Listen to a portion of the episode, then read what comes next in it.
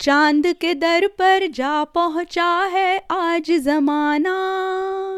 नए जगत से हम भी नाता जोड़ चुके हैं। बुक्स दैट स्पीक में आप सभी का स्वागत है। आज की कहानी है विज्ञान की एक शाखा बायोनिक्स के बारे में।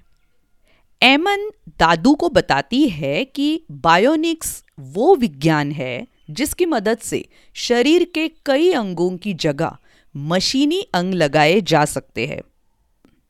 चलिए देखते हैं कैसे। कहानी का शीर्षक है, cyborg Dadu. Original story, cyborg Dadu by Pratham Books. कहानी लिखी है लावण्या कार्तिक। चित्रांकन, अंशुमन धार और अरिंदम धार। हिंदी में अनुवाद ऋषि माथुर। कहानी का वाचन असावरी दोषी। एमन को मशीनों से बड़ा लगाव है। उन्हें देखना उसे अच्छा लगता है। वो उनकी तस्वीरें बनाती रहती है और उनके बारे में पढ़ती रहती है। तुम तो मशीन बन गई हो, दादाजी ने कहा। मैं थोड़ी सी मशीन हूँ और थोड़ी इंसान एमन बोली। मैं साइबोर्ग हूँ दादू। ये साइबोर्ग क्या होता है? साइबरनेटिक्स ऑर्गेनिज्म का छोटा रूप है, साइबोर्ग। इसके मायने है एक ऐसा प्राणी जिसके शरीर के कुछ अंग मशीनी हो और उन्हें वो अपने दिमाग से चला सके।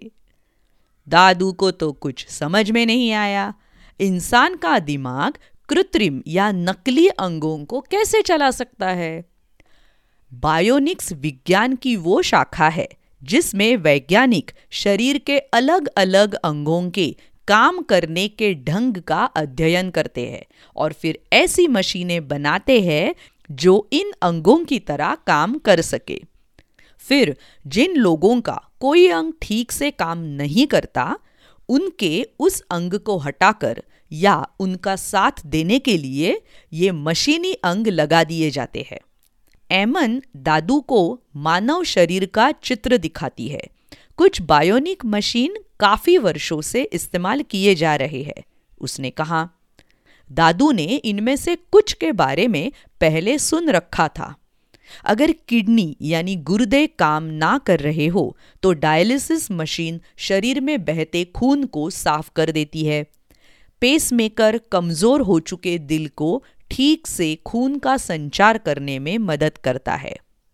दादू इन सब के बारे में और ज़्यादा जानना चाहते हैं।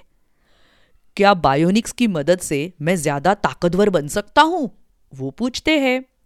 क्या इससे मुझे पक्षियों की तरह उड़ने या चीते की तरह दौड़ने में मदद मिल सकती है? नहीं। एमन हंस पड़ती है। लेकिन अगर किसी का हाथ या पैर किसी हादसे में कट जाए तो उसकी जगह बायोनिक हाथ पैर लगाया जा सकता है, जिसे अपने दिमाग से चलाया जा सकता है।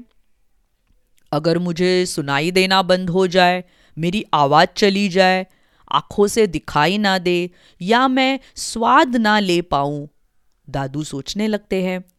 एमन के पास इसका जवाब है। बायोनिक कान की मशीन लगाकर दादू अपने पसंदीदा रेडियो कार्यक्रम सुन सकते हैं। बायोनिक वॉइस बॉक्स लगवाकर वो अपने पसंदीदा गीत के साथ सुर में सुर मिलाकर गुनगुना सकते हैं। बायोनिक आँख की मदद से बढ़िया फल चुनकर खरीद सकते हैं। बायोनिक जीप की मदद से उस फल का स्वाद ले सकते हैं।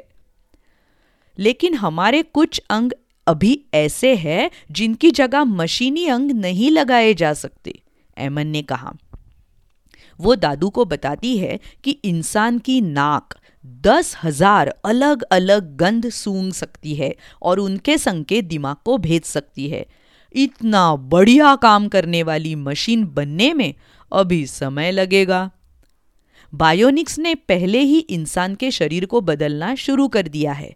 हो सकता है कि एक दिन हम सब साइबोर्ग बन जाए एमन ने कहा। दादू के मन में एक सवाल उठता है। एमन क्या तुम्हें नहीं लगता कि मैं तो पहले से ही साइबोर्ग हूँ? आपको क्या लगता है? नहीं नहीं, दादू साइबोर्ग नहीं है।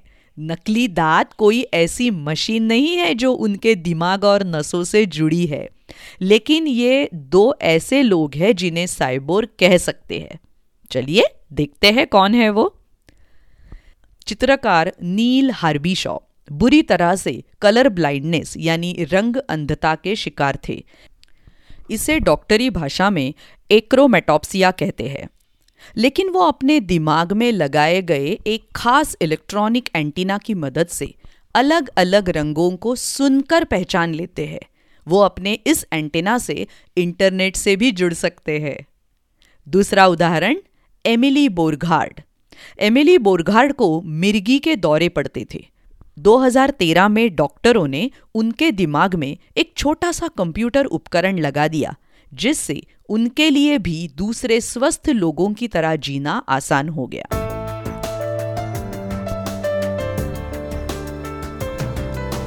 कैसी लगी ये अलग इन्वेंशन से भरी कहानी? तो ऐसी बहुत सारी कहानियाँ सुनने के लिए बुक्स दैट स्पीक इस चैनल पर ज़रूर आइएगा यूट्यूब पर और अलग अलग पॉडकास्टिंग चैनल्स पर वेबसाइट www.booksthatspeak.com मिलते हैं अगली दिलचस्प कहानी में। बाय बाय धन्यवाद।